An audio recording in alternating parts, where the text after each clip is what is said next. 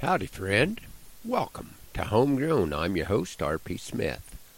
Things just keep hopping here on the Pinecrest Ranch. I have the Conservation Security Program butterfly habitat in compliance for the year, and have been working hard on getting some cedar trees cut before the paperwork needs to be done by the middle of the month. We will be running the calves through the chute this week for another round of vaccinations and to treat some pink eyes. And I even have a couple of entertainment road trips coming up this month. The first will be in northeast Nebraska on September 11th at the WJ Ranch, 7 miles south of Yankton, South Dakota. I'm looking forward to sharing the stage with my musically talented Minnesota friend Greg Hager. And later in the week I'll be flying out to Salt Lake City for a show along with the legendary poet Waddy Mitchell. When I'm not doing anything else, I go out and move fence around, trying to stretch what grass we have until the rains or corn stalks come. I think we'll be okay for this year, but we haven't gotten the regrowth on pastures I was hoping for. The short grass makes it easier to get rid of the cedar trees. The short grass also makes it a little easier to consider culling cows that I've been putting up with longer than I probably should have. We did not have a great calving season, and our numbers are already down, but I think it may be the time to put some wheels under a few more, even if it means carrying more yearlings and less cows for a season or two. Since my poetic career was started as an offshoot of selling a coal cow, I'm not really sure why I drag my feet so much about getting rid of the troublemakers. Maybe it's a reflection of how many second chances the Lord has given me. That sounds like a great lead-in for one that I call Jesus and Johnny and 148.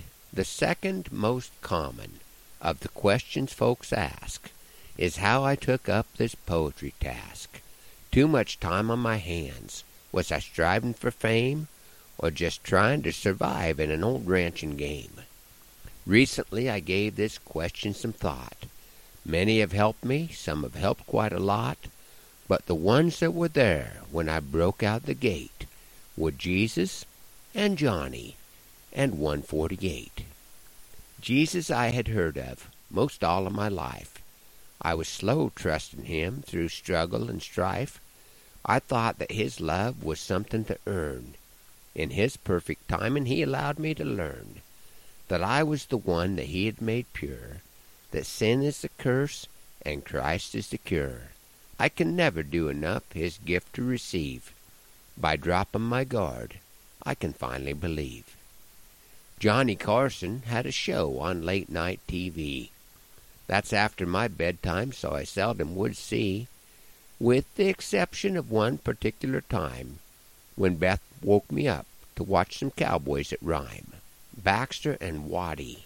Friends, I was impressed. The way the words came alive, I would never have guessed. Why does Johnny get the credit ahead of those men? Because he was the one that invited them in. I was inspired. What more can I say? And as I reflected back on my day, my greatest accomplishment, viewing it now, was selling 148, a fence-crawling cow.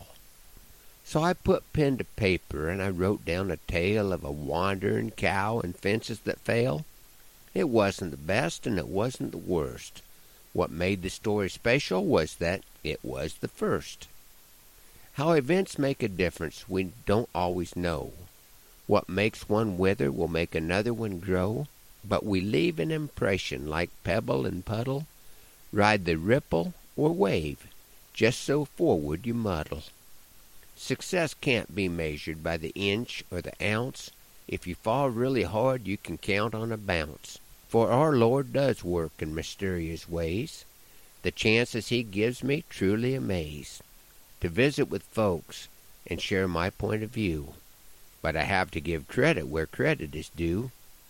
How did I get started? I proudly do state. I thank Jesus and Johnny and 148. And I thank you for riding along on Homegrown this morning, hoping that the Lord blesses you real good today, and that our happy trails cross again soon. I'm R.P. Smith.